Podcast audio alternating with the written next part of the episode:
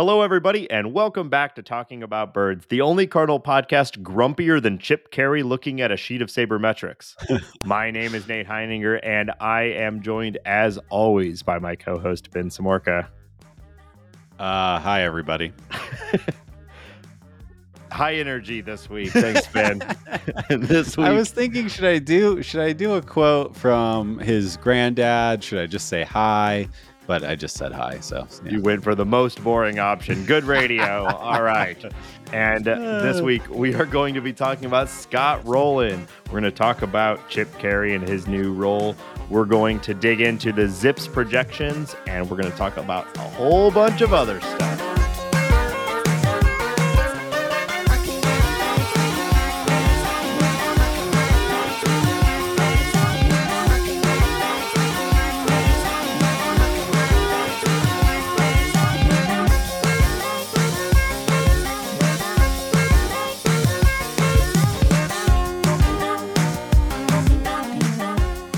If you have an idea for the opening bit, tweet us at Talk About Birds. Big week, Ben. Big Wow. week. There's snow on the ground here in St. Louis. I love the Uh, weather talk. I know. I thought we, we- we've really had um, a lot of success just jumping into weather right out of the gate. So I thought I'd keep that going. Um, no, I've got breaking news to talk to you about. We we've talked about. We we've mentioned it a little bit on the show um, over the past few weeks and molly and i we took the plunge we went and we saw a movie at Alamo Drafthouse which just recently opened up here in st louis Took the plunge. yeah i know it's a big deal going out there yeah. seeing a movie Whoa. Yeah. yeah I don't know how you Um, do it. well let me tell you how i do it so it was actually pretty funny it's at the new uh, like foundry area which has a big parking garage and we didn't really know exactly where we were going so we parked in the parking garage got out of our cars went one direction proceeded to walk for like 15 minutes uh trying to find the movie theater and we found it and then later that night when we left the movie theater we realized that we parked literally as close as you possibly could to the theater we just went out the wrong door uh so that was that was a funny revelation but um i know you're a big fan of this theater there's been one in denver for a little while now Yeah. Yeah. We got a couple of them. Um. Yeah. I'm. I'm a freak for it. Uh. wow Well, really, it's like it's it's where the movie nerds go, right? Which is good. The food is good, the beers are good. But what I really like about it is that they do like I, you know, I was talking about seeing that uh uh, Mulholland Drive. Like they do those old showings for discounted prices. They have a full bar. What's not to like? yeah yeah and uh hey you know we're not uh we're not sponsored by Alamo Drafthouse but hey, but if you're out there listening uh mr Drafthouse um It's not Mr. Alamo. no that's his first name Oh, what a Talking convenient situation for yeah, him. talking about birds is for sale. Yeah. Um, yeah. So I'll just take a uh, movie ticket. I'm not. I don't need much.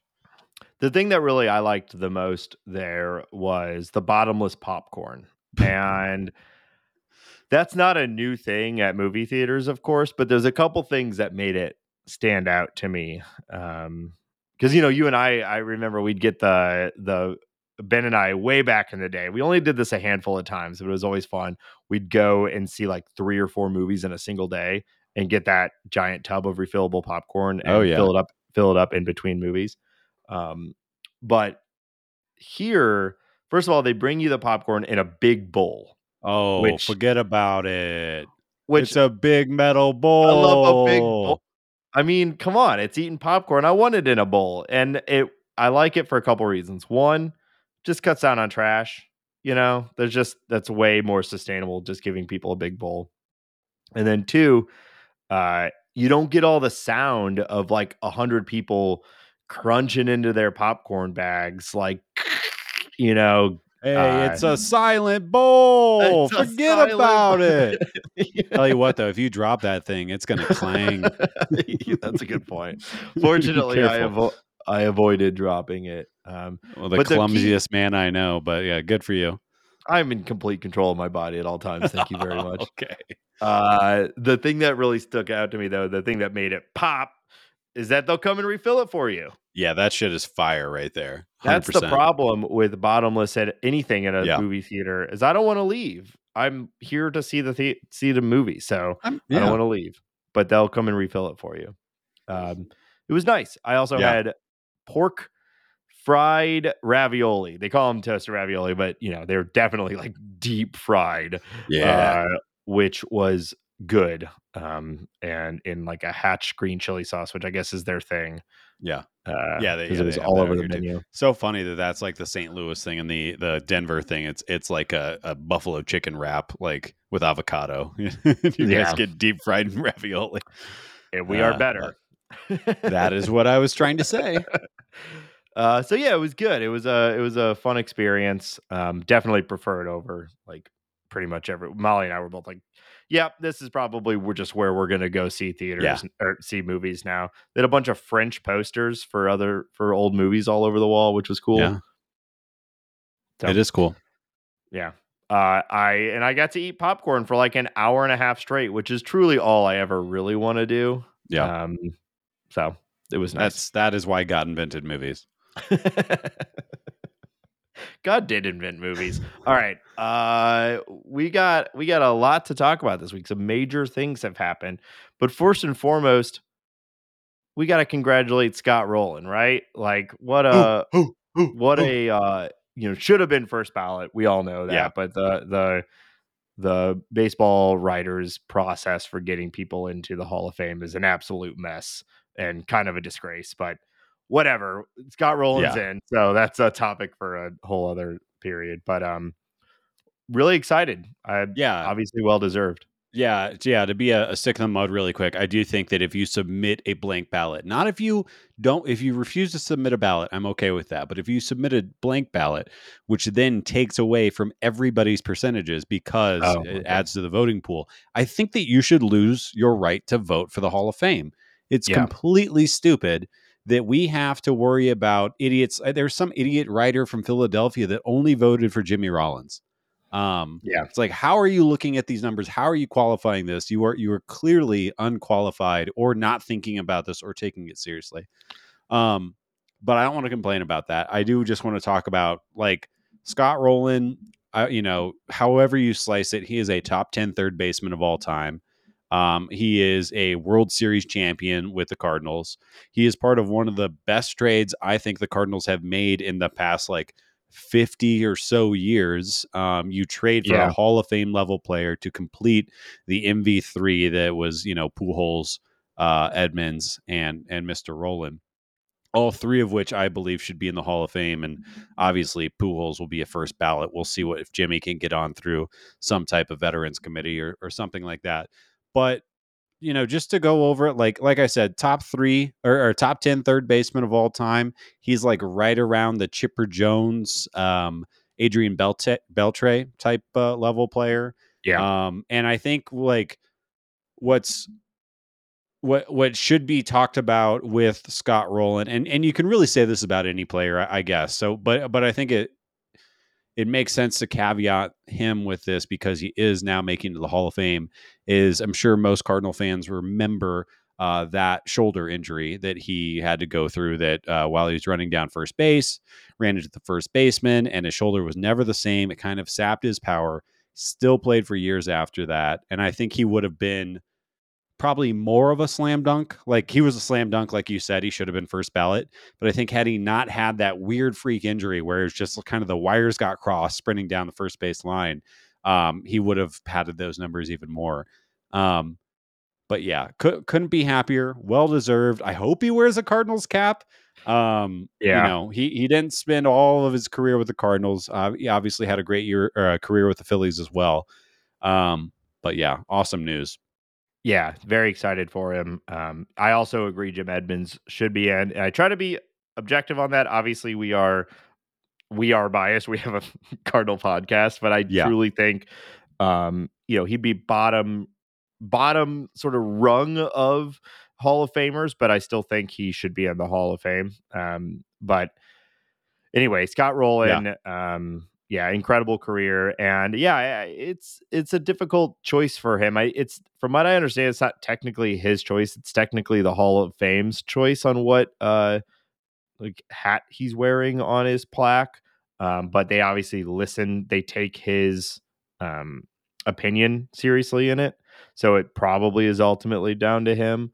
Uh, he has said he has not. He's not ready to make a decision yet and that he's going to talk with the hall about it because it does kind of come down to like do you do the place where you made your name and your career was started and you really like came out onto the scene or do you do the place that you had fewer years but really your peak years Yeah. um i i could see why either would be the choice obviously i think we all hope it's the cardinals um there's always the option that he does the no logo um which is what people do to sort of not pick a favorite, which is also fair. But um, it seems Yeah, to me that- to make make sense. that- you do the team where you had your best years and your your biggest platform, you know. But I don't Yeah. know.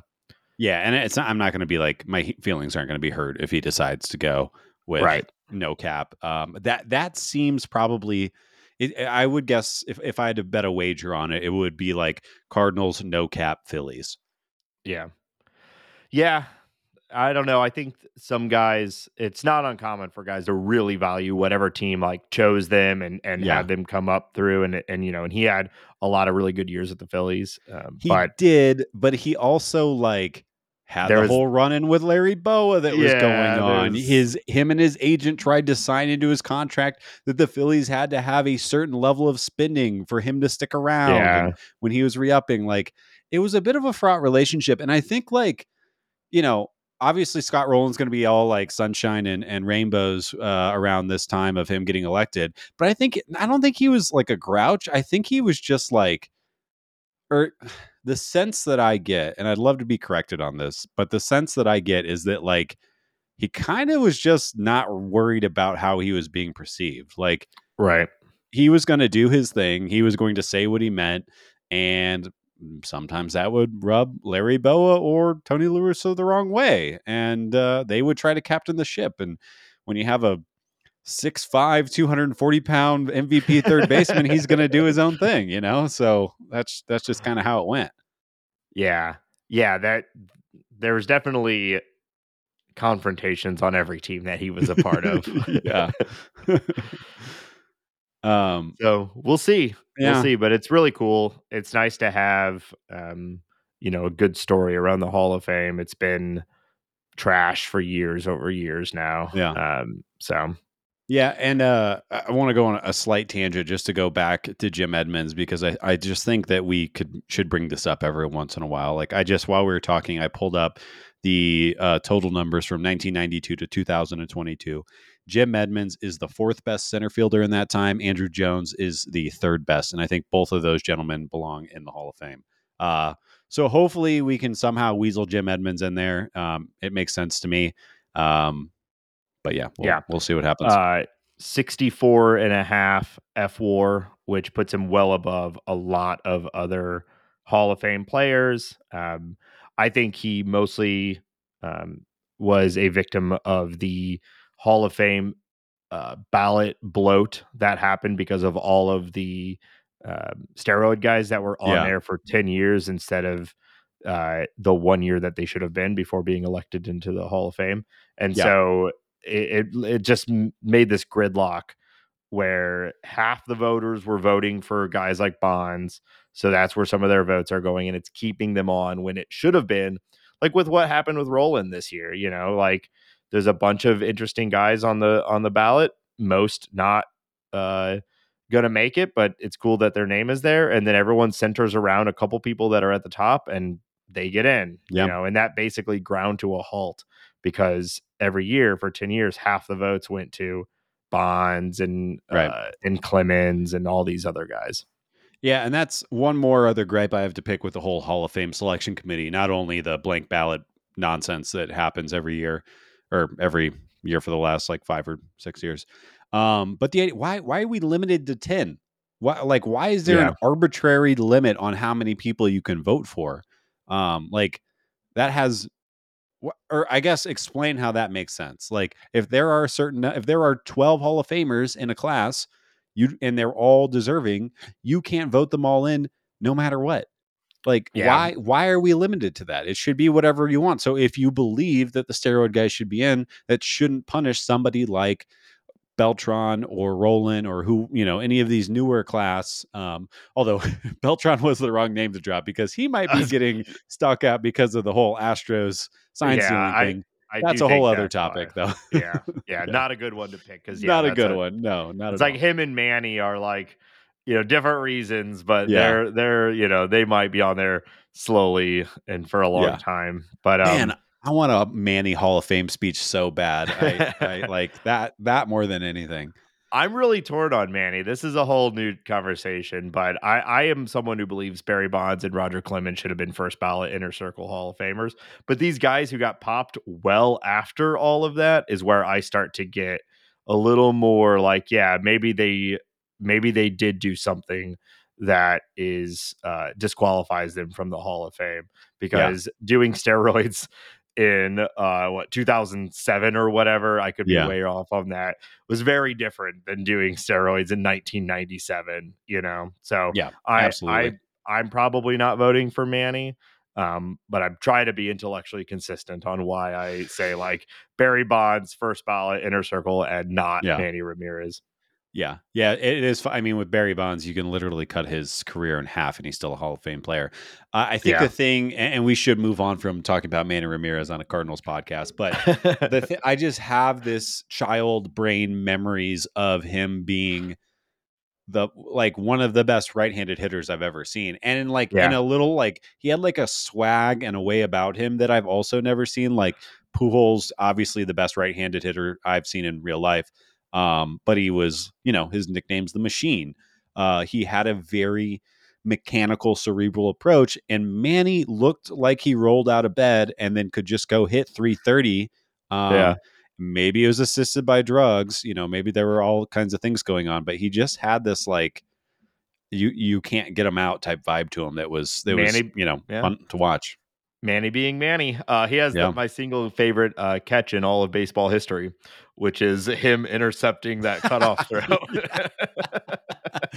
oh, he just lost focus there for a second It's like the best catch he made in his entire really career is. was full lateral dive full lateral dive. cut off the cutoff man the cut off a cut off. Yeah, it's it's so good. Yes. But there's a ton of good little Manny stories. But anyway, There yeah, are, this yeah. is this is not a Manny podcast. Um, all right, so let's move on. Yeah. you know, one of the other big things that happened this week, and and we've said on the show, like arguably the most impactful thing the Cardinals have done this offseason. Um, and that's not even a criticism on an otherwise dull uh offseason. They could have signed like eight people, and this still would have been maybe Yeah. the biggest impactful thing, which is they've hired a new play-by-play guy.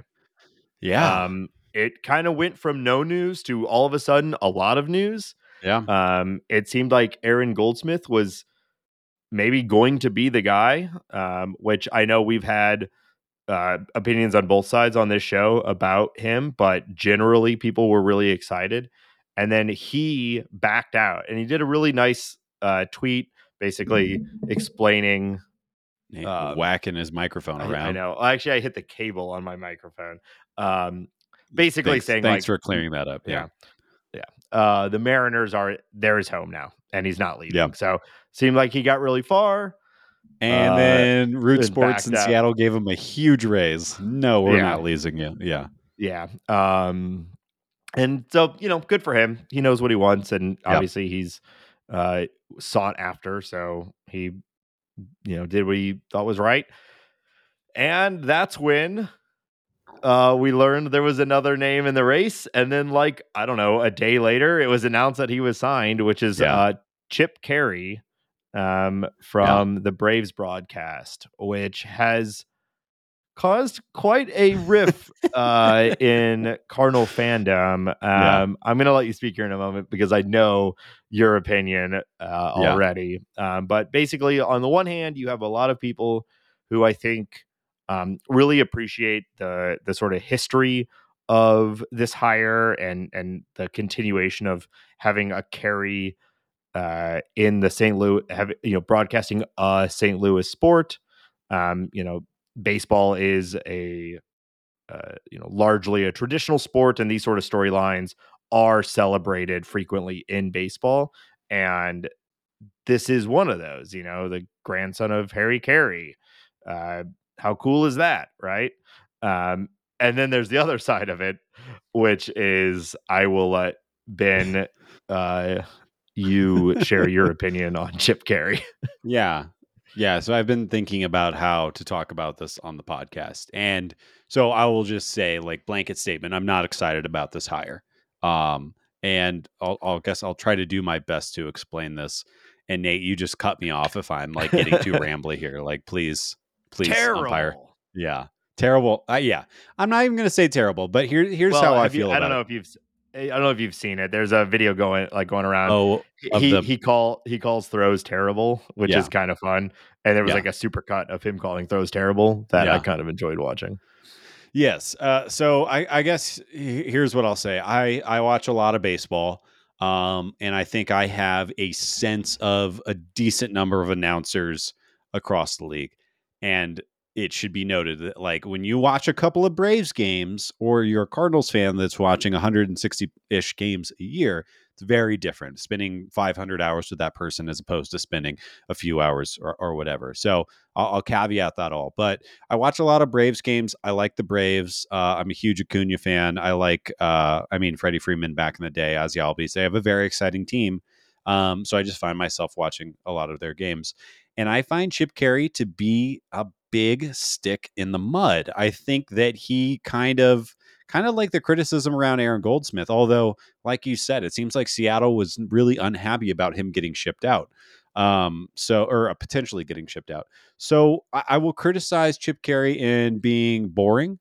Um, I think that he sounds he announces games like he's in the 80s or 90s.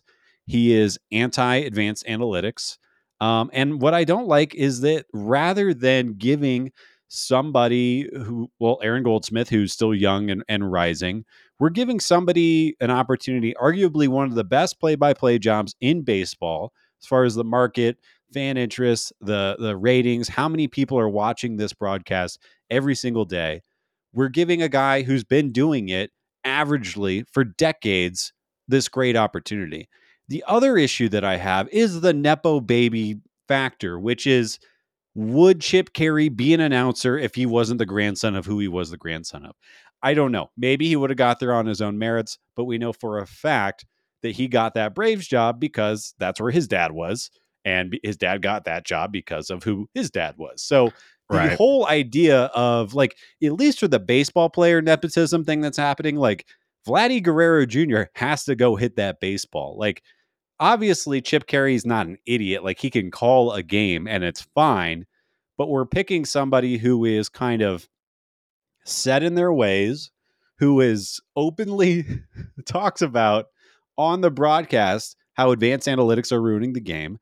I now I'm going to get mad about something that hasn't happened yet.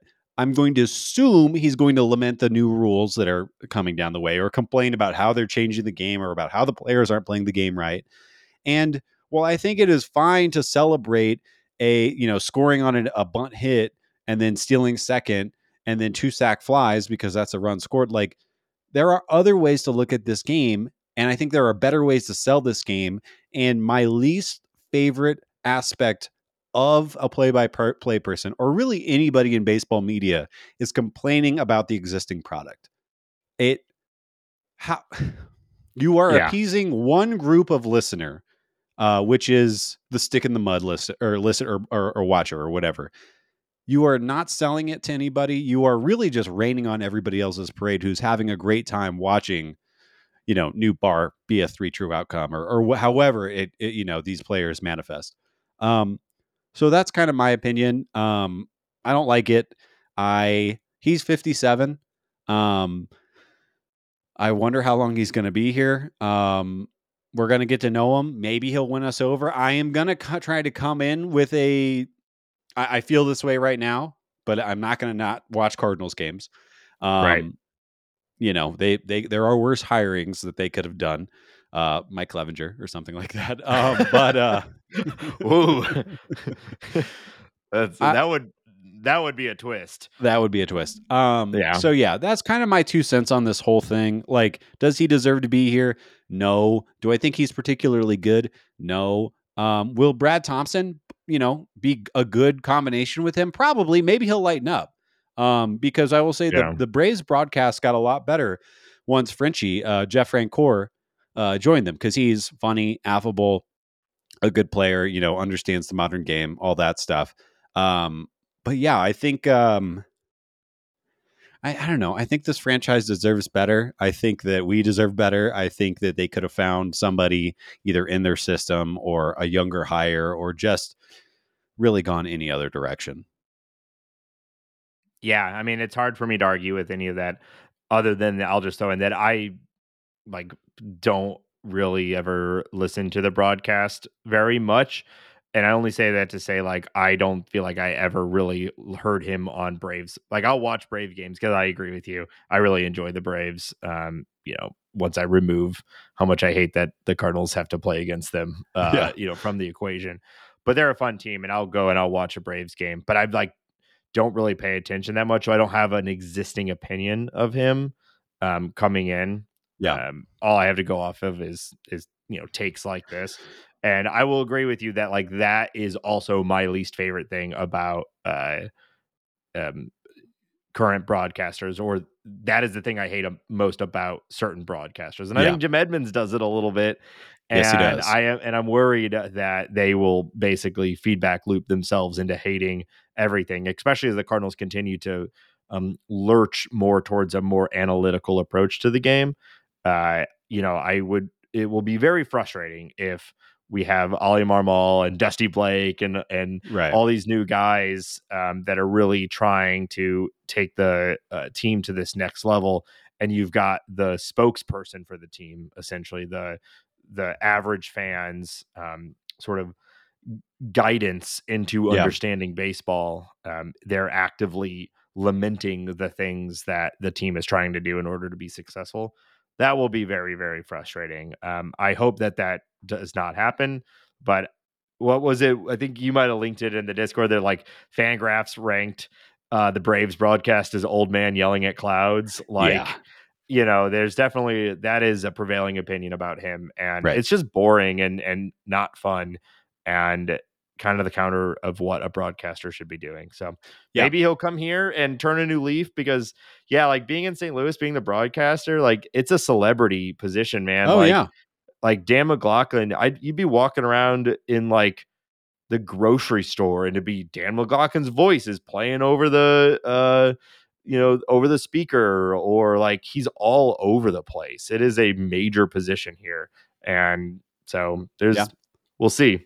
Yeah, yeah, and, and I want to like qualify my opinion just one more time. Like, uh, it is not his age uh, that bothers me. Like, Orel Right. Hershiser is older than he is and is more open to advanced ideas, thoughts, analytics, all that kind of stuff, and is open to explaining the game through that lens. It is the w- the the old school way in which he views the sport and his resistance to the change. Like, I would say that's something to uh, like a feather in McLaughlin's cap is that he can sit down and talk with uh, an old school baseball guy and talk about the old days and, and, and get into that, and then at the same time turn around the next inning and talk about the you know any any uh, advanced sabermetric that you would find on Fangraphs or, or talk about win probabilities or really just the probabilistic nature of baseball and how important that is in in the modern game.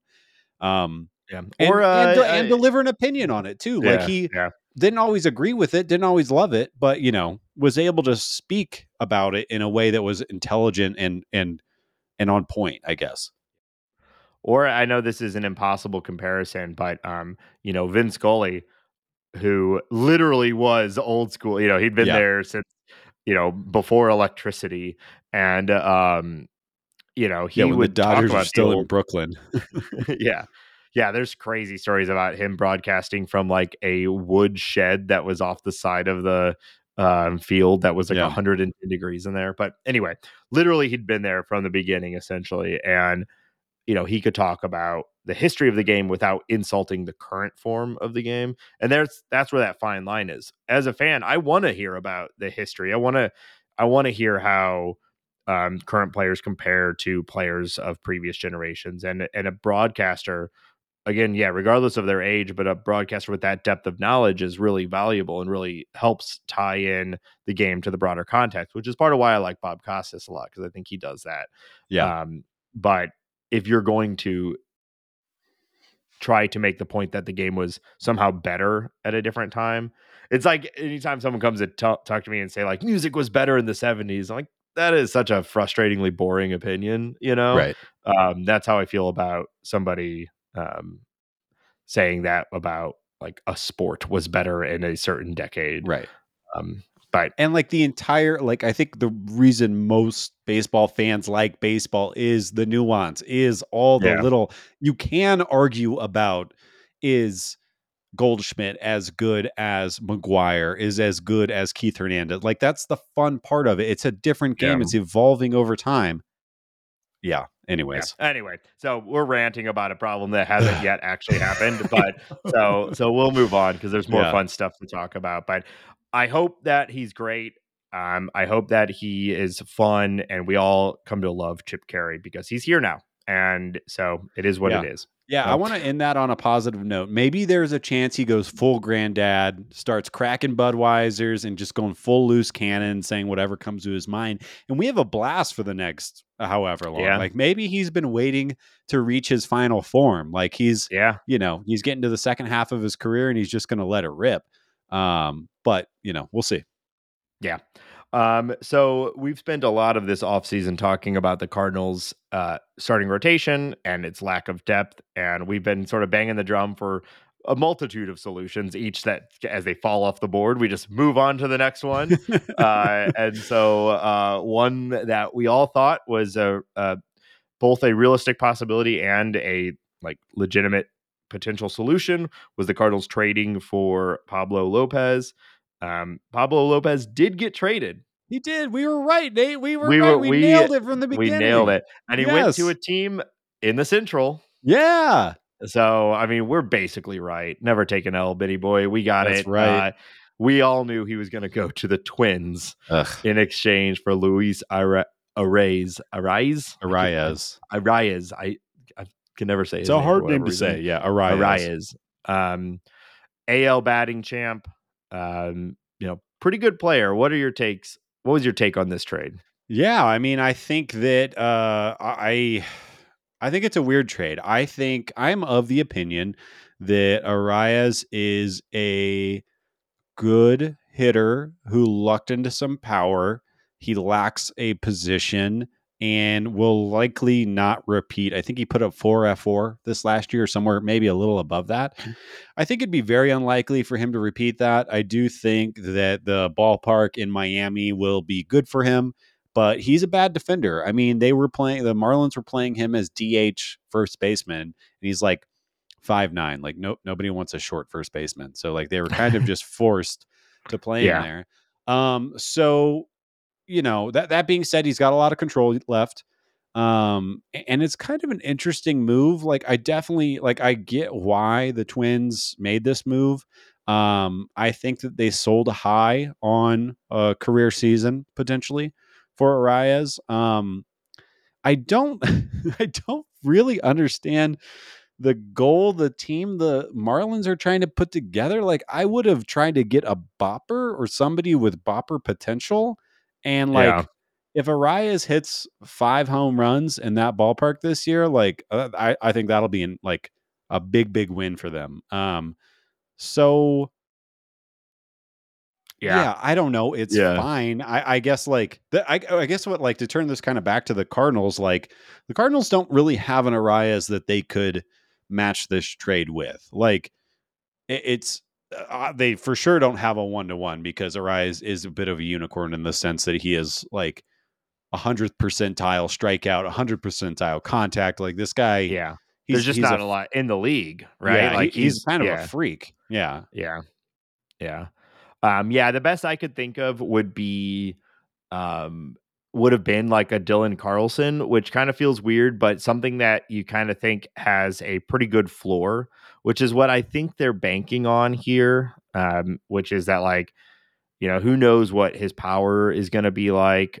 Um, but we want someone who can get on base and can do that consistently in a couple different ways. And so with his high batting average, his ability to draw walks, you know, he had a 375 OBP uh, last year. Yeah. And you know, I think that that must be what they were looking at. There's also a world where maybe he's starting to build some power because last year he hit eight home runs, which is not much, obviously.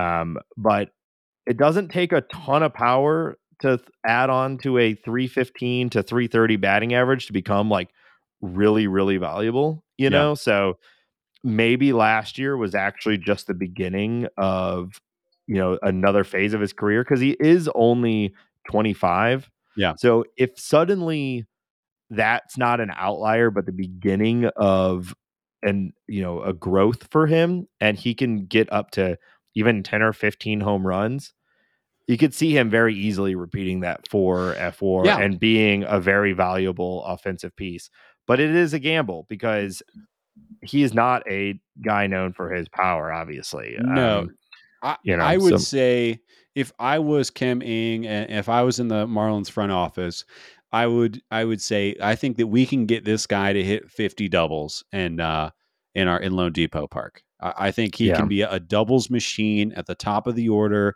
quality at bat. Like we said, the guy does not strike out. Um, he's on base all the time. He's not really quick. Um, but you know, he like I said, he's a unicorn. He's some he's a weapon that no other team has, and, and there's value in that inherently. Yeah.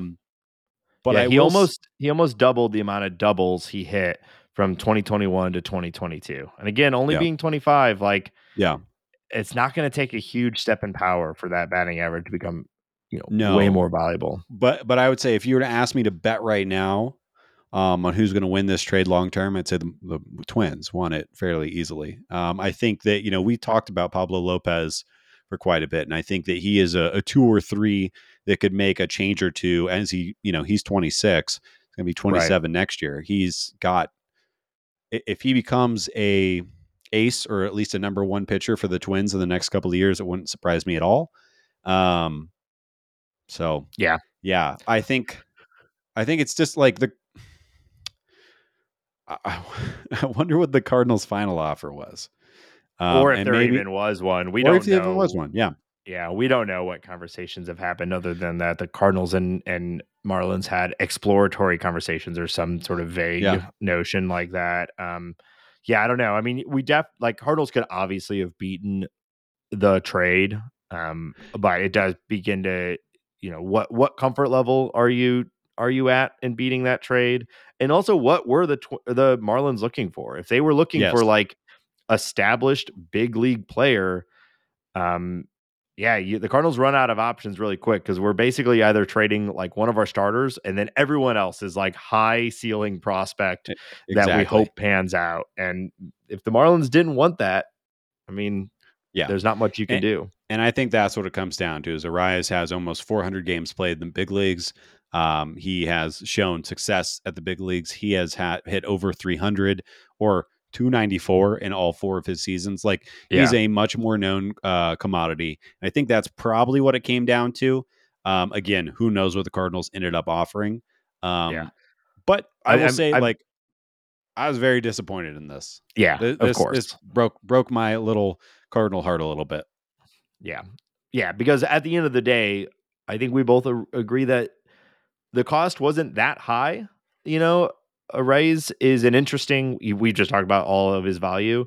Um, but that's still not, he's still not an, like an incredibly high end um, acquisition for the, for the Marlins. So, you know, seems like the Yeah. Cardinals could have, could have beat it. Um, And- and the Twins are just going to have Jose Miranda play first base, and they're who's got big power potential and a lot going on, and he's only 24, and Yeah. they're not even going to think about this trade. Uh, Yep. I, I think as soon like it's it just makes sense for them.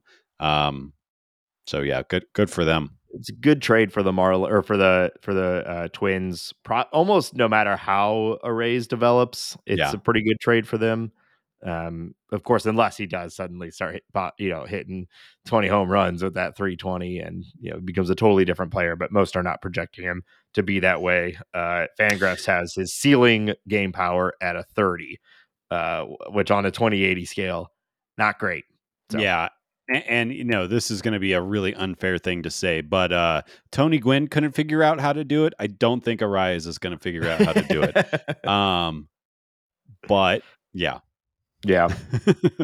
Yeah, that's um that's a hard comp to make. So well, hitting above 300. I mean, people used to do that in the steroid era with tw- above 300 with above 20 home runs. It just it just doesn't happen anymore. But unless you're uh, you know, Paul Goldschmidt or almost uh Arenado or yeah, uh, if you're a Hall of Fame level player at the peak of your powers, you can do it. Yes, that is that is a good point. But yeah, like thank you. We we shouldn't spend much time on this, but I am so curious to see. Uh, I guess one other thing I'll add to this is the funniest part of it is this guy's a bad bad uh, defender. Jazz Chisholm is a very very good defender, and they're going to usurp Jazz Chisholm from his second base uh, position, put him in center field, which he's never played in the outfield, and put a bad defender at second base. Um, just confusing Ju- all around. Yeah. Why you know I'm why kind of- make two know. positions worse? Just I don't. yeah. Well, Chisholm could be a good center fielder, you he know, could. like he he's never done it. like yeah, but he's one of those guys, you know, like I, I'm a big he's fan a freak Like, uh, athlete. Yeah, yeah, Yeah, yeah, you know. So we'll see how that goes. But yeah, definitely seems strange. It, it makes me th- all makes me think of that scene from Moneyball where it was like, oh, you you can learn first base. It's not that hard. And then they look at Ron Washington. It's actually incredibly hard. Um, so yeah. yeah, Yeah. we'll see. All right. Well, we've got um, a couple other things we want to talk about, including the ZiPS projections that have come out for the uh, 2023 Cardinals, which is always an exciting topic. But before we get to that, we want to remind everybody that this show is supported on Patreon. We are getting ready to start the 2023 season. How exciting is that? Very And exciting.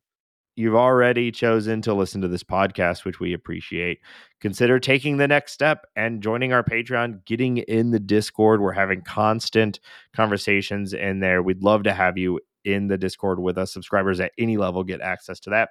We're talking about doing some live streams this year. Uh, we'll figure out what that looks like, but watching games together, uh, you know, in the in the voice chat or just in chat, however you're comfortable.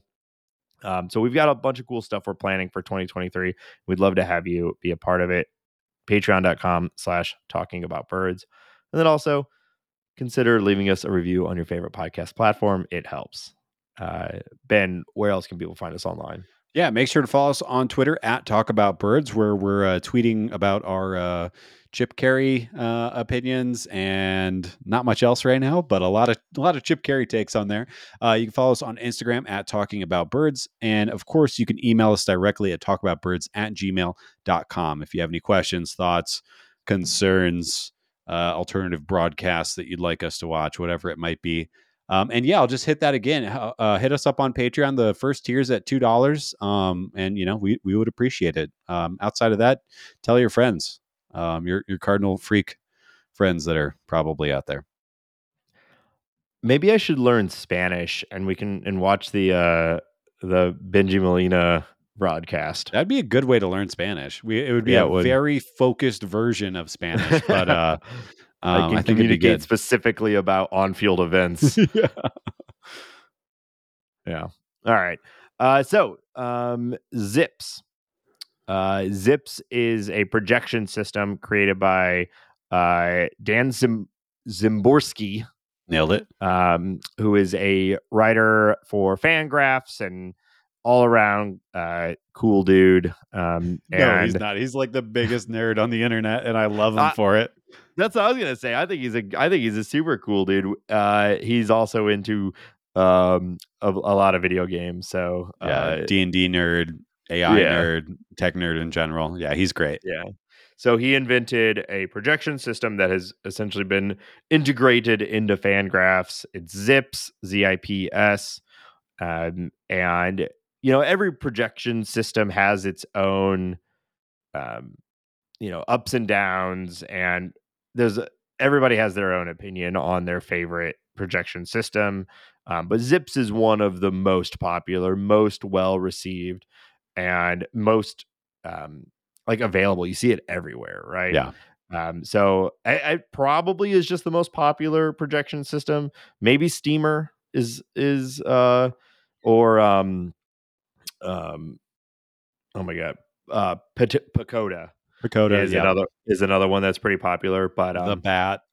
yeah, uh, one of the things I like about ZiPS though is the uh, is the article that they put out every year with the projection systems, and it just kind of gives you a breakdown of you know what the system expects the, the team to do and uh, it's always a lot of fun when when your team's ZiPS projections come out so that happened basically as we were recording last week's episode so we didn't get a chance to talk about it so we wanted to talk about it uh, today. So um, check it out like i don't think we're going to go through the whole thing but if you haven't looked at it yet um, look on Fangraphs, or if you just like Google Cardinals ZiPS Z-I-P-S, you would find it. Yeah, I believe um, I have also the the it is on our Twitter the uh nice, the graphic yeah. at least. So, what stood out to you this year about it? Ben, anything yeah. stand out to you? Two two big standouts for me. Um, I would say the number one standout to me was the production of the relief crew, um, mm-hmm. which last year was really not great. Um, and this year is projecting to be one of the best bullpens in baseball. Um, now, obviously, when Helsley puts up a season like he did last year, that that makes everything look better.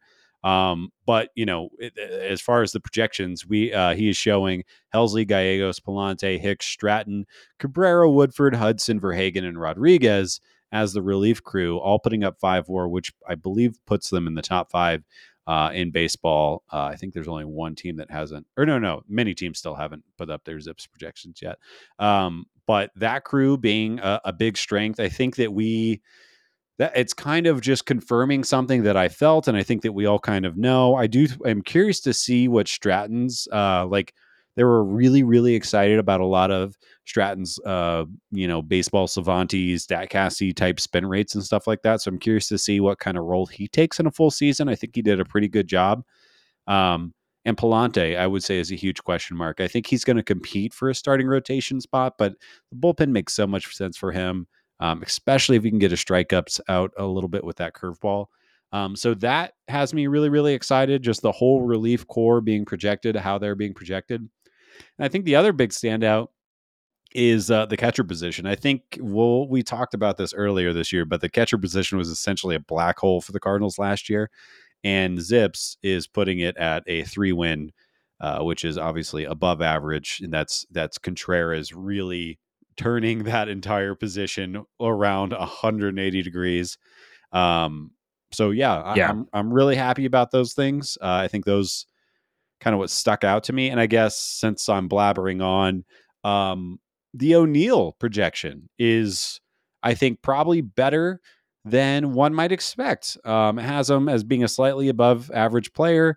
He's somebody who has really had some, you know, issues last year, and sometimes that'll, you know, ZiPS is like all projection systems; they can be pessimistic um, because you know that's how baseball go. Um, but I think seeing him as an above average player, uh, putting up 2.7 war, and I think that, you know, it is not crazy to see him to, or, or to imagine him doubling that. Um, but having that as his, you know, floor or whatever you want to call it, I think is, is something to be excited about. Yeah, I agree. And, and so, um, you know, some helpful numbers here. The league average war um, is two. So, you know, we often think of like Z- when you when you think of war, you might think zero is league average and then it goes up or down from there. Um, but zero is replacement level. And so most teams are, you know, most big leaguers are trying to hit at least two in a single year to be average or better. Right. Um, and so what stood out to me too um, was that the entire Cardinal position, the, incar- the entire Cardinal team projects to be over two. There is no position that the Cardinals are below average, which is kind of the Cardinal way, of yeah. course, you know. Um, but still, like it can't be overstated like how valuable that actually is. That's why the Cardinals are constantly putting up winning seasons. They might not have the best season, but um, odds are they're going to win more games than they lose because every single position has someone that's at least league average, if not above league average. Even the best teams usually have like one or two spots where it's like, ah, don't look over there. The rest of the team will make up for it. But the Cardinals have average uh, or, or, better than average everywhere. Um, I thought it was interesting to see how ZiPS projects um, some regression that we're all expecting. Uh, Goldie at 35 just had essentially a career year. And so I think it's fair to assume that next year he will not be as good. Um, but Zip still projects him at uh, 4.5 fWAR, which I think is a, a really good projection, a really good, like really safe. And I think we should all be really, really happy if Goldschmidt puts up four and a half next year. Hell yeah. That is still, um, you know, all star level output, um, not MVP anymore, but yeah. Yeah. Well, so. I think that's, that's, uh, you know, what the craziest thing is that you have on this projection system, if it just goes the way that ZiPS is saying, Arenado, Goldie, and Edman being all stars next year or in the all star conversation. Yeah. I mean, it, this could, again, now with the um, addition of Contreras, which everyone, ourselves included, have been pretty disappointed with this offseason. But the Contreras addition is huge. It is a full 180 on a position that has been really rough for the Cardinals, at least offensively.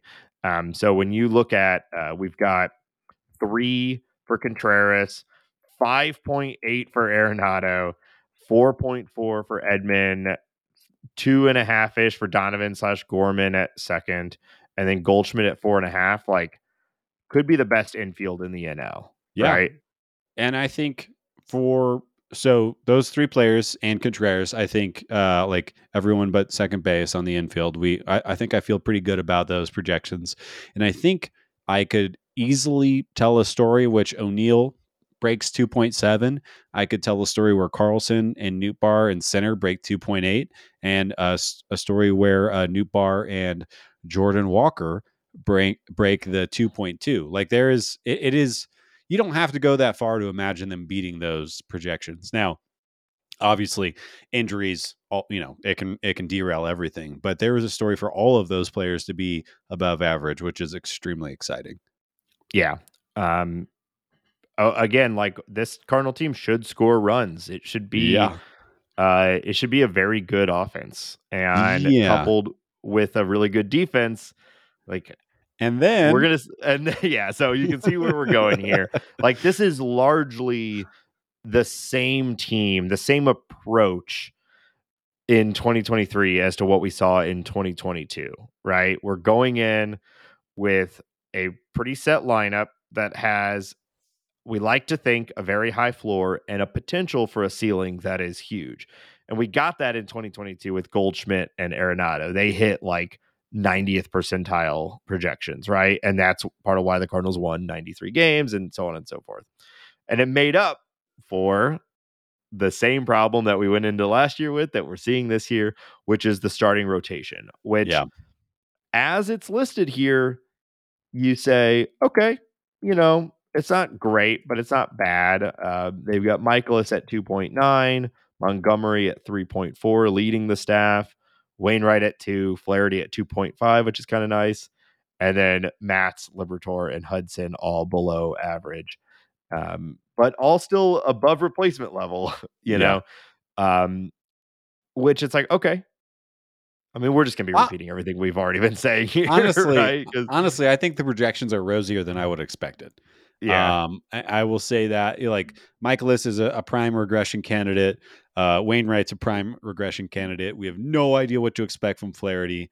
Um, and, and, we have a decent idea. Like I, I, think it's fair to be optimistic about Montgomery, and then no idea what to expect about Matz Liberatore. And I mean Hudson might be the current biggest question mark on the roster. Um, yeah, I like. I have absolutely zero expectations um, around him, but it's slightly rosier than one would expect. It is a competitive starting five, six ish, seven, whatever the Cardinals are going to be rolling out. Um, but it, it's going to be Yeah. relying upon that position player group. Yeah. I mean, it's the same thing we've been talking about this whole time that if those five, six guys are healthy all year and perform around what you expect them to, they don't even need to break out. They just need to kind of do what you're expecting. Yeah, the Cardinals have a pretty good rotation. Combine it with an elite offense and maybe an elite uh, relief corps, and you got another 90 plus wins and an easy cruise into the playoffs, which at that point, it's a crapshoot, right? Um, but that whole thing falls apart the moment one of those, one or two of those uh, guys in the first four on that list start to Yeah. fall off. Yeah, Right. assuming health, the Central's locked up. But uh, you know, that's Yeah. why they play the games. Yeah. So, I mean, it, it kind of just reinforced like everyone's opinions already. Um, but again, I do think like, and, and, um, Szymborski talked about it in his article that he's like, I think ZiPS likes the Cardinals better than anyone else likes the Cardinals, you know, Yeah. because you do, you project all these guys individually and you come up with this, and that's cool. But like each of these guys have their own path to it going horribly in a way that like not as many teams have as the Cardinals, if that makes sense. There's like way more, I think, range of outcomes with the Cardinals than you have with a team like the Braves or um, the Mets. You know? Sure. So Yeah. But uh it's fun. I mean, I love a good projection system. yeah. And and and what I like about ZiPS too is that it it doesn't try to actually build you a balanced projection to say like this is what's going to actually happen in 2023 like it hands out 350 at bats to like every prospect you know? Um so it's it's not really trying to actively create what's going to happen. It's like in a vacuum we think this player will get roughly you know this amount of at bats and here's what they could do with them. And it goes even into projecting like 90th percentile outcomes and what those could look like. Um, I was really excited to look at you know our Dylan Carlson 90 percentile or 80 percentile outcomes. Like, what does a, a breakout look like for some of these guys? And it it's a lot of fun. So Yeah. if you're into that stuff, um, you know, we obviously are. Highly recommend you check out the article. We'll probably be referencing, and we already have, but we'll be referencing ZiPS like just through the whole season. Hundo P. Uh, really quick before we move on from this, uh, I just so he also will do uh, top uh, near age offensive comps for the players, and Lars Nootbaar's number one offensive comp uh, for his age bracket is Cody Bellinger. So who needs Cody when you got one at home? He's obviously not the defender, but uh, hey, we'll see what happens. Which Cody Bellinger is that uh, a comp to? Is it whenever, whenever they're the same age. So I don't know how I, I'd have to do a little bit of digging to to figure that all out. How old is Newt right now? Um, but yeah, I'll, I'll figure that out while we keep talking. Yeah. Okay. Um cool. Well, the next thing uh we wanted to talk about, we want to dig in a little bit more into some of the stuff that's come out after uh winter warm up and all the different interviews and um Ben, I know you've been talking about this um and I I've been kind of starting to feel it a little bit as well. Um really enjoying hearing what some of these players are starting to say about the new pitching coach, Dusty Blake. Um really really compelling really interesting um why don't you dig in a Yeah. little bit about it Yeah, it's like uh, everyone is doing that thing. Um, how to like Dusty Blake is great. We loved Maddux. Mad Dog is the man, but man, Dusty Blake is really cool though. They're all kind Yeah. of like walking the line there, which I think is funny. I think it's also just you know in respect and, and reference to to Mad Yeah. Dog. Um, but so what I thought was really interesting um, was that Dusty Blake was at the winter warm up, and I think this was just a big thing that we missed in our conversation last week that I want to run back to is the talking about building a pitching lab, like an actual pitching lab, like a driveline type Mhm. facility for the Cardinals organization. Um, you know, a, a lot of teams already have this, but Dusty Blake is kind of leading the charge in getting this created and actually like, you know, but literally putting hammer to nail. Um, so it's it's talking about maximizing the use uh, the organization's use of modern methods and technology and part of that is the pitch design so basically looking at dakota hudson and saying okay why is your sinker uh, cement mixing why isn't it diving down and being able to sit in with him, make adjustments, show him in real time, and kind of design that together. Um, and I want to read a quote from Dakota Hudson, kind of talking about working with Dusty Blake. Um, and Dakota says, um, he's a lot more in tune with everything and a very bright mind as far as baseball goes in general and the analytical stuff he brought in. Okay, baseball player talking. It was yeah, something that changed. Uh, this part I think is is interesting though. It was something that changed my view of the game itself.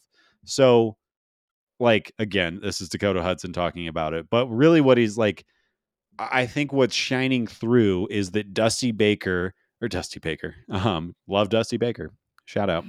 Uh, Dusty Blake is able to take these really high concept, complicated, nuanced changes and, and how it can benefit the player and basically break it down. It, it's taking this super high tech, advanced analytical approach and delivering it in that quote unquote old school baseball, here you go, boy, let it rip um, terminology that seems to be it, it, it Dakota Hudson is speaking highly of him. Jack Flaherty is speaking highly of him. Uh, Drew Verhagen is speaking highly of him. Like he's working with these guys who are kind of on the periphery, and I'm sure he's working with everybody. But being able to get every little ounce of of talent out of these guys and making sure that their pitches are working together, I think that's something that like the Cardinals, you you don't really hear the Cardinals talking about really until Oli Marmol started bringing it up last year, the idea of pitch tunneling, of how pitches work with other pitches. If you throw your fast, your four seam fastball through a certain arm tunnel, you want to throw a curveball through that same arm, tun- arm tunnel. So the hitter thinks it's the same pitch. And then, of course, the curveball dips down rather than, ri- you know, quote unquote, rising as the four seamer does. So I'm kind of blabbering on. Um, but I think it's really exciting to have somebody yeah. like that in the organization. He seems to be taking the kind of Jeff Albert soup to nuts. This is how the organization is looking at this this this area of performance and completely revamping it. Um, so I'm really, really, really excited about that, and I'm hoping you know, I don't know, Katie Woo can trap them and, and make them talk more about this kind of thing. But I, I find it really, really fascinating. Do you think that he gives as good uh, shoulder rubs to his pitchers as it, when he goes out to uh, talk to them as Mike Maddux did? I do not. you know, you're, you're uh, you don't want to. I don't know how to. It, it's his thing, you know. You can't you can't yeah. chop his stop. You, you, gotta you gotta leave that alone. The claw's the claw. Um, yeah, and he's taking his talents to Texas. Uh, so no, but I do like it it seems like Oli Marmol's thought process, not that it was being pushed back against, but is being uh I don't Maybe know, like what? now embraced a little bit yeah because ex- Mike Maddux exactly. was definitely you know old school like that was part of his appeal right? Yes. Is this like gritty guy he's been around for a long long time following in the footsteps of Dave Duncan and yeah. and the sort of pitching coach that the Cardinals have always had, you know, that they're going to get they can stand toe to toe with Chris Carpenter, you know. Um and uh, yeah, I think and just hearing you don't near you don't hear a lot of major leagues athletes say like this one guy changed my perspective on the game on the once game, they've already reached yeah. on baseball he dakota hudson is saying he's looking at the game differently than he did before and yeah. like, not to take away from uh, Maddux, but you know, Maddux has a proven track record. He, you know, immediately improved Montgomery coming over. But, you know, he was like, why don't you throw that fastball hard and inside? And Dusty Blake is like, okay, why don't we manipulate the rotation on this baseball so it plays off your changeup better? Um, right. And I think, you know, we're we're definitely pro information and and like I want to get in the yeah. weeds with all this stuff. Yeah it's it's way more modern. People have been saying like, "Hey, throw it high and tight," you know, yeah. from the beginning of there being pitching, right? So, H- have you considered yeah. letting it rip, sir? Ooh, the high stinky cheese, the Lindberger. Ooh, um, Rowan Gardner. There All you right. go. Uh, yeah. So we'll see. Um, but I think we've said it a lot on this show. Like the Cardinals have not been great at developing starting pitching for quite a while now, and not at the major league level. So maybe this is it. Maybe this is the start of something that can can change that. Yeah, go Um, uh, go go sign Alex Reyes. Ugh, He's still out there. Bring him back. Um, bring him back. They might. Probably not though. They should. It's interesting that no one has signed him yet. I know. Save for Wacha. Wacha's out there. Waka Waka. Some Cardinals, ex Cardinals pitchers Yeah. just sitting out there. Yeah. Anyways, All right. Speaking of um, movement around the league, let's run through some of the some of the action that's happened uh, across the league over the last week. yeah, let's uh the Red Sox. Uh, really the it's it's kind of Royals. Royals are just kind of ripping up the carpet right now. Um, you know, the new owner, new GM, uh they're they're I think they are about to become the Midwest Rays um, if everything goes to plan. I think that they're they have a really smart group over there, and they're they're ripping down the studs right now. So uh, to that point, the Red Sox are acquiring acquiring infielder Alberto Mondesi uh, for a player to be named later fr- uh, from the Royals. Um, so the uh, Red Sox. uh, and Josh Taylor, right, an injured left-handed reliever, I think was Uh, a part of the deal. Yeah, well, when I wrote this down, it was uh, player to be Okay. named later. Um, but yeah, that that sounds right because you said it. But this That's right. answers, you know, we were kind of talking about like, what the hell are the Red Sox going to do with the shortstop position? Well, Alberto Mondesi is a shortstop, um, and he's really fast, and that's that's Alberto Mondesi. Um, again, the Red Yeah, I Sox really hope- are fine. Alberto Mondesi, besides being a really fun name to say, um, is one of the is a really really compelling player. That these guys pop up every few years and it never seems to click. But he's one of those guys that everyone's like, if he can just get on base consistently, he's gonna steal a hundred bases. Yeah. right. He's so fast, um, but he just doesn't do everything else that's needed to support that including stay healthy, which is the biggest problem he's had. But he is only 27 years old. So uh, this could be a huge buy low for the Red Sox, or it could be the continuation of, you know, Adalberto's career where he struggles to stay healthy and ultimately doesn't really provide much. But, um, you know, 2020 and 2019, well, he stole almost 100 bases um, between 2018 and 2020. So like there's a version of him that's playing pretty good defense and Yeah. stealing 60 bases and it's a ton of fun. But um, I think really the Red Sox should have traded for Paul DeJong. Um, Yeah. And I mean, again, It's- Chris Hale for Paul DeJong felt fair, but maybe that's just me. Yeah, I, I think he's a fine defender and he he's obviously got the speed, but his he just can't hit. Like Yeah. everything about his batted bro at batted ball profile is just trash. Um I don't know. I mean, I feel like a 37% strikeout rate last year is is pretty good.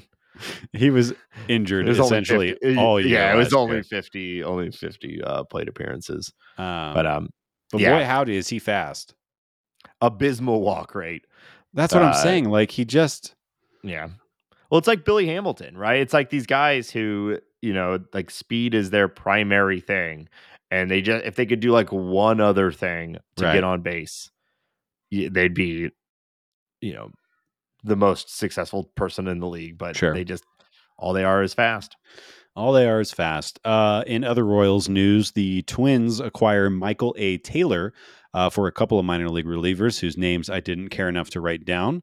Um, but the Twins now have a Byron Buxton backup plan. That's some good Byron alliteration. there. Buxton, backup boy. Byron Buxton Uh, backup. Yeah, I mean Taylor's another one of those players that's fun. Like at times it looked like he was going to have a 2020 season, and then other times it looks like he's not going to be in the league for very long. Um, but improvement uh, for him to go to the Twins. yeah. We'll see where see how it goes. Yeah, he might be the best or one of the best center fielders in the league, and and that's that's nothing to you know, sneeze at. Um, other Royals news. Um, this is a disappointing Royals move, but I think a shrewd one. Uh, they sign Aroldis Chapman to a point seven five million dollar deal. Uh, to me, this reeks of hopefully he still has some of Aroldis Chapman in him. Uh, we'll trade him for prospe- prospects midway through the season, Yep. um, and keep doing the rebuild thing um, Aroldis Chapman, kind of a crummy human being. So it's too bad that he has a job. Uh, but again, probably a. Sh- I, I think expect this kind of play from the Royals. Like I said, I think that they are are going to be very shrewd and very calculated for the next handful of years, and as they kind of rise back to uh, uh, being competitive. But that, that happened. Yeah. Um, I guess I just agree with everything you said. Sure. It makes sense. Wish it didn't happen, but it makes sense. Somehow, in even worse baseball news, Artie Moreno is no longer pursuing the sale of the Angels, uh, which is massively disappointing to people named Ohtani, Trout, uh, and a lot of people in Southern California. Um, there was just recently a story about how uh, Moreno essentially forced their Spanish language broadcaster to broadcast do his full broadcast on his own. They cut his pay, made him an co- independent contractor, and, and basically like everything Moreno does is bad for baseball and bad for the Angels. Um, but basically, he said that he got cold feet uh, when the sale was coming to fruition. It had nothing to do. People were offering big, big money. Um, he just he just couldn't let it go. Um, yeah, a- I- honestly, I think I'm- this is like this is It's just bad for the game. Yeah, Yeah, I mean it's bad because you know we don't really like them as owners, and then it also like I don't know, you just like what a what a time. I guess it's pretty emblematic of like them as decision makers of owners of this team. You know, like how do you decide to sell, get all the way to the point where you're in the negotiations and offer stage, and then decide like, eh, never mind. Like Yeah. there's so much work and effort and time that goes into trying to acquire a baseball team and and just putting it up for sale. Like I don't know. That it's a like it's ins- multi-billion dollar deal. Yeah, it's an insane thing to just like I woke up one day and decided I couldn't bear to not own this baseball team anymore. It's like you had to have had that feeling this Yeah. whole time, you know, and who you know, who knows where the initial decision came from, what pressures he was feeling from Yeah. other directions, you know, who knows. But um yeah, it would have been way cooler if uh he was not owning a baseball team anymore. Yeah. Yeah. And, you know, like, I don't like a lot of the owners. A lot of them are, or whatever. I think he is one of the few owners that I could say this. He is the reason the Angels are not good. Yeah. Like, he's the reason they've been irrelevant for since 2002, uh, I think was when they won with like David Eckstein and Adam Kennedy Right. and uh, some Garrett Those- Atkins, those- maybe. Was Garrett Those mashers. whoever. Yeah, they had a weird Yeah. team back then, but they won. Um, all right, moving on. Umps retiring. This is something we haven't really talked about yet, but we're having the largest ump retirement party in like 20 or 30 years. Um, Get him out of there. get them out of there. Uh, so I'm just going to really quickly go through. Uh, this is going to bring a huge, um, a huge rookie class. Which, uh, if this is not something you really pay attention to, that's fine. But it is, it is almost a rule that younger umps do better behind the plate than older umps. Um, I think for obvious reasons, right? Like being an umpire, especially behind the plate, is really hard to do, um, especially with the increased velocity and you know Blake trying Right. in insane sliders and all the stuff that is happening now. But uh, I'm just going to go quickly through the names: uh, Ted Barrett, Marty Foster, Greg Gibson, Tom Hallion, Sam Holbrook, Jerry Meals, Paul Nauert, Jim Reynolds, Tim Timmons, and Bill Welke, all retiring from baseball. All of those guys have at least 22 years in the big leagues. Um, and I think that so that's uh, it was 10 of those guys. Did I miss anyone? Um, doesn't matter. Uh, and that's going to open up jobs. I think they said they're going to bring up 12 uh, young umps. So there's going to be a little bit more rotation and everything like that. But uh, some new names that we'll get to learn to hate this year. Um, I am uh, I'm very happy about this move. I will say I'm very happy about some of the changes that baseball is doing, even though we like to criticize Manfred a lot. The testing of the automatic strike zone um, and the challenge system are something that I think we'll probably be talking about all season. I am very hopeful that these umpires do a good job and the challenge system is going to be the thing that wins out. Um, but we shall see. Yeah. We haven't talked about that yet. It was announced what like a week and a half ago or so. Yeah. Um, that AAA is going to have a like an A B test Yeah. for um robot umps behind the plate. And it does make me wonder if some of these guys who are retiring, obviously they've just been in the league for a while and some of them are old, but like, is this big abundance of it uh, just a bunch of these dudes being like, we're just getting out before this huge sea change of robot umps starts Yeah. to happen and we're just we'll just back out now because we don't want to have to like learn a whole new thing we've been doing it for 20 plus years and Right. you know so I, I have to imagine that's been impactful on at least a few people's decisions I, I, can't imagine it's a non-factor. That's for sure. Yeah. Yeah. So um yeah i think maybe we save that for a, a later discussion around like really the differences between the the new um robot systems that are coming Yeah. um but overall i am very excited about them i you and i have kind of different opinions on this i want a fully mechanized Yeah, umpiring you, you want to kill the catching position, and I would like to save it. yeah that's that's that's what i want i want there to be but i but i also want there to be um like a double home run bucket out in the outfield too that Yeah. if you hit it right into that bucket it's worth two so you know we've got different opinions different things that you know we want to see the game adopt so Yeah.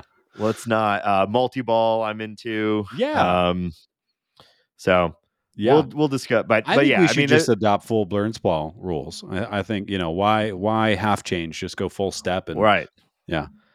it looks fun um so, so we'll cover some of that a little bit later but um yeah i mean it's interesting to see so many different umpires all retire at the same time um and i can't wait to just ooh get mad at these new guys ooh i'm, I'm Man, my tweets are going to be fire this Oh, year. you guys come on blue There you go.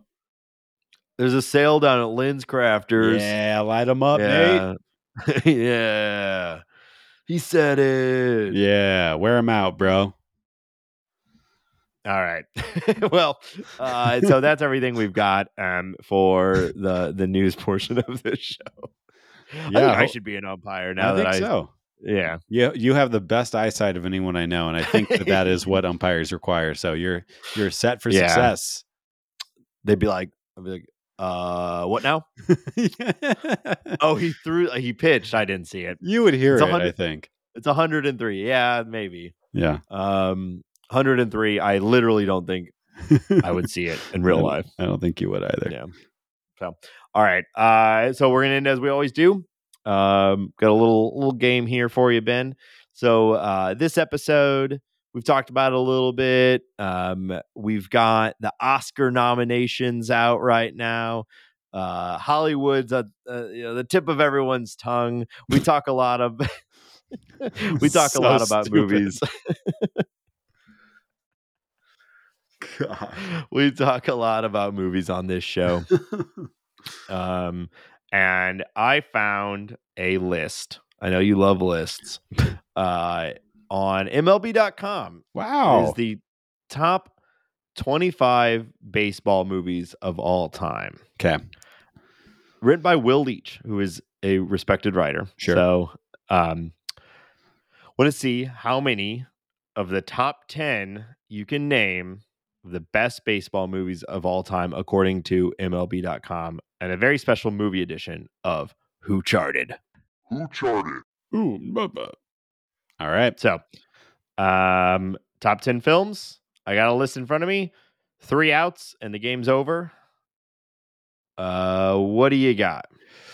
Uh, this I'm trying to think of which one is going to be number one. I think I mean there's one right answer.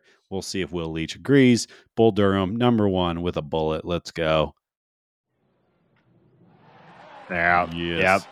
Was that the top? Um, that is the top number Yeah. one. You haven't seen it. get that. Yeah. I haven't seen it yet. I know. I I have a a poor baseball movie history. I've not Yeah. seen the majority of this list. yeah, uh, you suck shit, Nate. Um, Jesus Christ. no, you do. Uh, got me. Um, I next, do not suck shit. next one, Field of Dreams. Field of Dreams. Yeah. Number four. Oh, okay. list. All right. Uh, I'm gonna go with 61. Is that number two? What? Let me see if he has it on the overall list. 61, number 23. Oh my god, swing and a miss, Will Leitch. I aggressively disagree with you. It's a Billy Crystal classic. It's a Billy Crystal classic. It's a Billy Crystal classic. Um, Barry Pepper Uh, playing Roger Maris. How do you? What are you doing? Yep. Um, Terrible take by Will Leitch. here. Well, here, you'll love this. Billy Crystal's ode to the home run chase between Mickey Mantle and Roger Ma- Maris is basically baby boomer catnip. That was his. That's his Wow, little What a nuanced take. Thanks, Will. Dumbass. All right, Um, you got one out. Okay. Uh 42. We'll go with another numbered movie. Story of Jackie Robinson. This okay. I am now calling this list horseshit. Hold on. I don't even care if I lose now. Number 19.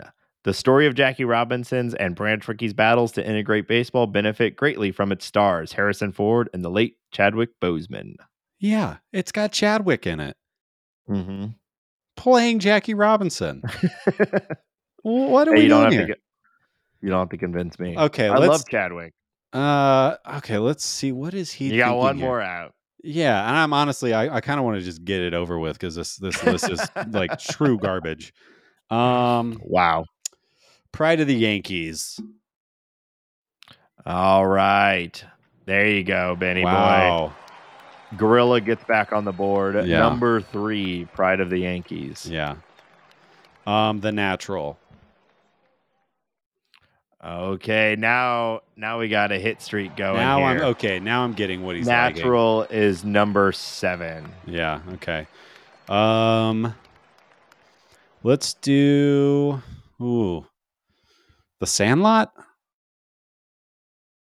Nice. One of my favorite movies of all time. Yeah. Watched it recently. Number eight, The Sandlot. So you've had a little run here. You've got number one, number three, number four, number seven, and number eight. If this next one that I'm about to guess isn't on it, I am I'm happy to lose. Eight Men Okay. Out. Story of the Black Sox. One of my favorite That- baseball movies. Yep. Okay, There that's you good. go. That is that is number five. Number five. Do I, I haven't got number two yet? Is that true?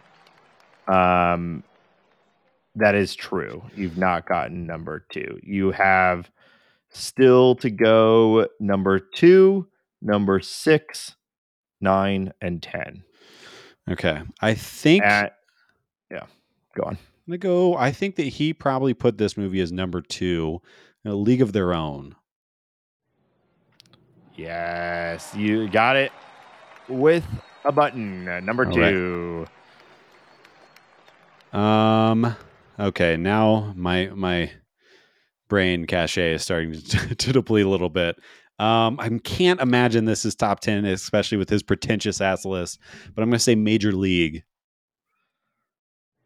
That is number 10. Hey. Okay. Um, yeah, I was going to say this is a spoiler to some degree, but I have seen two of the remaining three, um, which is saying a lot because I've not seen most of these. Um, and you just got one of them. I have seen Okay. Major League. I think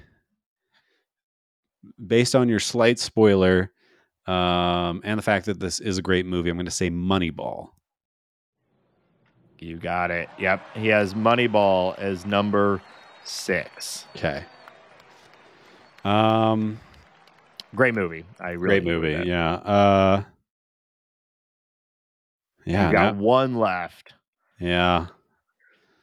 Struggling now. There. I mean, there's so many. I'm trying to think of the name of that Lou Gehrig movie. Um, or maybe that's Pride of the Yankees. Maybe I'm getting things confused. Um, I'm going to say Angels in the Outfield. Uh, well, yeah. Let me see. Is Angels in the outfield on the list? I, I can't. I mean, Um, it's a kid movie. I guess is. Sandlot's a It's kid number- movie too. it's number twenty-two. Okay. Yeah. Um. Uh. Yeah. I mean, I haven't seen that one since childhood, but I I I like I really enjoyed that movie too. I wonder There's so many the- baseball movies. Yeah. I wonder if Rookie of the Year is on here. Rookie of the Year Rookie is- the Rookie of the Year number twenty. Oh, I was going to say that is like clearly worse than Angels in the Outfield. Oh, you think so? I always thought a Rookie of the Year is better. But the whole mechanic um, doesn't even make sense. Uh, but the angel, uh, literal Christopher Lloyd as an angel. I mean, at least we're being like otherworldly. Like everything else in that movie takes place in the real world, except for this kid's arm heals in a way that makes no sense. nah, I didn't know you were a doctor. Okay. Uh, Oh, so you know what? Rookie of the year, you do get John Candy in the booth. So yeah, no, I I I retract my statement. I forgot about John. Gary Candy. Busey. Yeah. Um, you get uh, Gary Busey should not have been allowed to act with a child. it was a different Gary Busey. It was it was the before Gary Busey. Okay. Um, and you get um, shoot, what's his name? Um, Marv from Home Alone. yeah. being a total the equipment you're- manager. Yeah. Yeah, he gets caught in between the two doors Yeah. in the hotel room, which was like a big fear of my childhood from that movie alone. so, all right, uh, the the one you missed, I had never heard of. Yeah. So I this is the only one I'd never even heard of. It's called Everybody Wants Some. Oh, damn it. Yeah. Yeah. That's that. Okay. Uh, it's like the unofficial sequel to Dazed and Confused. Um, that's a, it's a very good baseball movie. It's a very good movie, um, but not something that I th- like. Doesn't occupy a lot of space in my brain. But that is a good movie. If you have not seen it, highly recommend it. It's it's like Dazed and Confused meets baseball, and I think if that doesn't sell you, then like don't watch it. But it's it's a good movie. Yeah. Um, yeah, look cool. I, I like Richard Linklater. Um, so uh yeah, so the full list. I'm gonna run down the whole list here for you. Uh Bull Durham, A League of Their Own, The Pride of the Yankees, Field of Dreams, Eight Men Out, Moneyball, The Natural, The Sandlot, Everybody Wants Some, Major League, The Bad News Bears. So now we're getting out into the out of the top 10. Uh Bang the Drum Slowly, the Bingo Long Traveling All Stars and Motor Kings. Have you ever heard of that? Nope. Nope. All right. The Rookie, Take Me Oh, Out to the Ball one, yeah. Game, Damn Yankees, Sugar, Fear Strikes Out, 42, Rookie of the Year, Mr. 3000. Uh, some people call me Mr. 3000. Angels in the Outfield, 61, Cobb, and For the Love of the Game. So Yeah. that was Okay. Will Leitch's list. Well, it makes me. I think I need to rewatch 61 to to reestablish my feelings on that. And I will just say, if you are listening to this and you have not watched Eight Men Out, it is one of my favorite all time baseball movies. Um, and it is specifically around the Black Sox scandal. It's a it's a fun narrative. It is very good. Um, go check it out. Um, and I know Yep. Nate, you still have not seen Bull Durham. Go watch Bull Durham. What are you doing? I know we should do it for the show or something. Like, um, I don't know if that would be interesting. To It's got to be content with you, doesn't it? If you're not doing it for content, what are you doing it for? Sure. Yeah. All right. Maybe the Well- Alamo will uh, will do a uh, uh, like a when a you know when they bring an old movie out. Maybe they'll do a showing of that around the uh, the baseball season beginning. Yeah. They're doing all the Lord of the Rings extended cuts right now. That's awesome. And I know. I'm like, I don't. It's not gonna work for us right now, but like, ooh, that sounds Yeah. fun. we just started rewatching the uh, Beatles Get Back documentary. I can I can I want all the Peter Jackson in my life all the time. Yeah. Yeah, I love the I, Lord of the Rings. I saw all of them in the theater like three times. Yeah. and yeah, but I've not seen them really since then. I've been kind of craving Oh, watching man. them again. yeah. I watch Yeah. those like every few years. There, yeah, Yeah. they hold up. They're great. oh man, I was about to do a Samwise uh, impression and I just backed out last second. All Mhm. everybody. Thank you for listening to the show. We'll be back next week. Uh, Pitchers and Catchers report in just a few weeks. We're almost there. Um, so thank you all for listening. Patreon.com slash talking about birds. Get in there. Support the show. Join the bird squad. We're having a great time. We'll be back next Thursday. And until then, I don't know. Mosaic like do something. Kind of get just like one more thing. That's all we're asking for. Potatoes. I want to hear the one about about Frodo. um, all right, no. Bye. Hang up. Bye.